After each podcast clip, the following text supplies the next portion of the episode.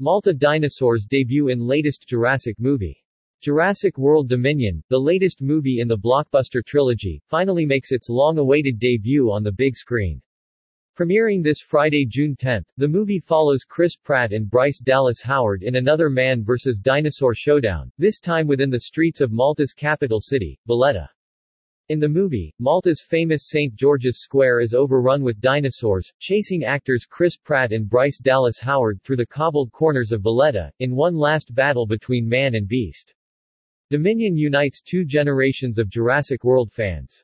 Taking place four years after Isla Nublar was destroyed, dinosaurs now coexist among human beings, where Dominion depicts the struggle of maintaining the fragile balance between the two apex predators, humans and dinosaurs.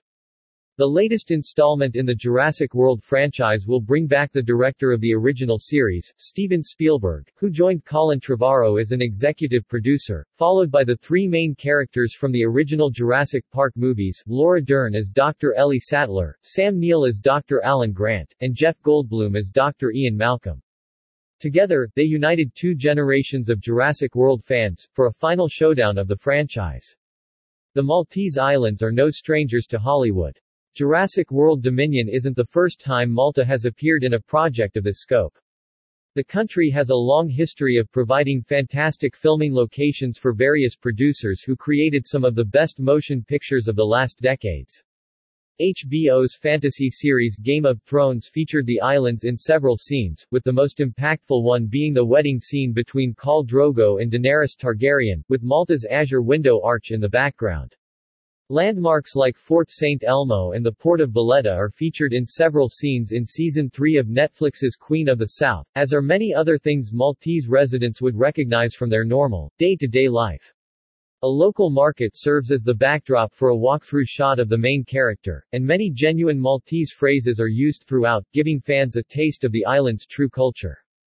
The Oscar-winning movie Gladiator, starring Russell Crowe, features Malta's imposing Fort Ricasoli, panoramic views of the Grand Harbor in Valletta, and the Valletta Ditch in St. Michael's Bastion.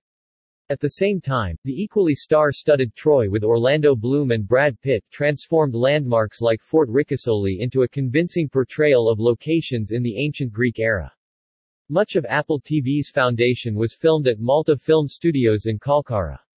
This futuristic sci-fi series based on Isaac Asimov's eponymous trilogy of novels, did not just showcase Malta's scenery, but also employed hundreds of locals who worked on the set in several episodes. Another movie starring Brad Pitt, World War Z, was also shot in Valletta, which was transformed into Jerusalem for some of its most impactful scenes. Pitt was brought back to the island once more in 2015 to film by the sea with his then-wife Angelina Jolie, shot in Gozo's Mġarr ix-Xini. About Malta. The sunny islands of Malta, in the middle of the Mediterranean Sea, are home to a most remarkable concentration of intact built heritage, including the highest density of UNESCO World Heritage Sites in any nation-state anywhere. Valletta, built by the proud Knights of St. John, is one of the UNESCO sites and the European Capital of Culture for 2018. Malta's patrimony in stone ranges from the oldest freestanding stone architecture in the world, to one of the British Empire's most formidable defensive systems, and includes a rich mix of domestic, religious and military architecture from the ancient, medieval and early modern periods. With superbly sunny weather, attractive beaches, a thriving nightlife and 7,000 years of intriguing history, there is a great deal to see and do. For more information on Malta, click here. More news about Malta